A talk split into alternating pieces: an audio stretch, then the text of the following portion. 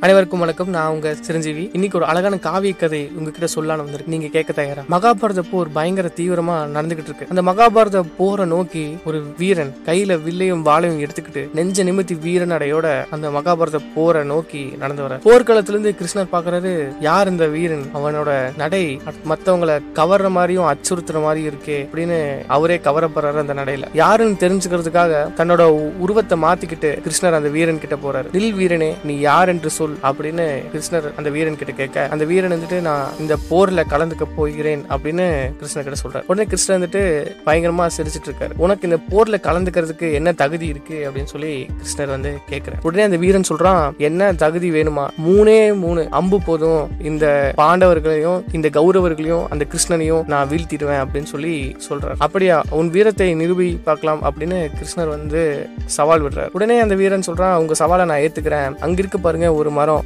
அந்த மரத்துல இருக்க அத்தனை இலைகளையும் நான் ஒரே அம்புல கீழே விழ வச்சு காட்டுறேன் அப்படின்னு சொல்றாரு. கிருஷ்ணரும் சரின்னு சொல்லிட்டு இவரு தன்னோட சக்திகளை பயன்படுத்தி அங்க இருக்க ஒரு அஞ்சு இலைகளை மட்டும் தன்னோட கால் கடியில போட்டு வச்சுக்கிறார். இந்த வீரன் உடனே தன்னோட வில்லை எடுத்து அம்ப குறிப்பாத்து எய்துறாப்புல. அம்பு போன மறுகணத்துல அங்க இருக்க அத்தனை இலைகளையும் கீழே விழ வச்சிருது. விழ வச்ச அம்பு கிருஷ்ணரை நோக்கி திரும்பி அவரோட காலை ஐந்து முறை பதம் பாக்குது. கிருஷ்ணர் பிரமிச்சு போறாரு. அந்த வீரன் இது கிருஷ்ணர்னு புரிஞ்சுக்கிறான். கிருஷ்ணர் தெரிஞ்ச உடனே தன்னோட பேச்சிலையும் உடல் மொழியிலையும் அந்த பணிவை கிருஷ்ணர் கிட்ட தெரிவிக்கிறார். உடனே மா கிருஷ்ணர் தன்னோட உருவத்தை மாத்திக்கிட்டு தன்னோட உருவத்துக்கு வரார். வீரனே உன்னோட திறமையில நான் வந்து கவரப்பட்டுட்டேன். நீ இந்த போர்க்களத்துல வந்து யாருக்கு துணை நின்னு போராடுவ அப்படின்னு சொல்லி கிருஷ்ணன் கேட்க என்னோட நான் திறமையை நான் நிரூபிக்க வேண்டும். அதனால நான் வந்து எந்த அணி வந்து பலம் இல்லாம இருக்கோ அந்த பலவீனமான அணியில நின்று நான் போராடுறேன் அப்படின்னு சொல்லி அந்த வீரன் சொல்ல அப்படியா? அப்படின்னு சொல்லி கிருஷ்ணர் வந்து யோசிக்கிறார். யோசிச்சுட்டு எனக்கு ஒரே ஒரு எனக்கு ஒரே ஒரு உதவி நீ செஞ்சாகணும் அப்படின்னு சொல்லி கிருஷ்ணர் வந்து அந்த வீரன் கிட்ட சொல்றாரு. என்ன உதவி? உங்களுக்கு நான் செய்யணுமா? அப்படின்னு சொல்லி கேட்க ஆமா நீ தான் அந்த உதவியை செஞ்சாகணும் அப்படின்னு சொல்லி கிருஷ்ணர் சொல்றாரு. என்ன உதவின்னு கேட்கும்போது எனக்கு வந்து ஒரு வீரனோட தலையை வந்து நீ கொண்டு வரணும் அப்படின்னு சொல்லி சொல்றாரு. எந்த வீரனோட தலை உங்களுக்கு வேணும்னு சொல்லுங்க. இப்போ இந்த நொடியே உங்களுக்கு அந்த தலையை வந்து நான் கொடுக்குறேன் அப்படின்னு சொல்லி அந்த வீரன் கிருஷ்ணர் கிட்ட சொல்ல எனக்கு உன்னோட தலை தான் வேணும் வீரனே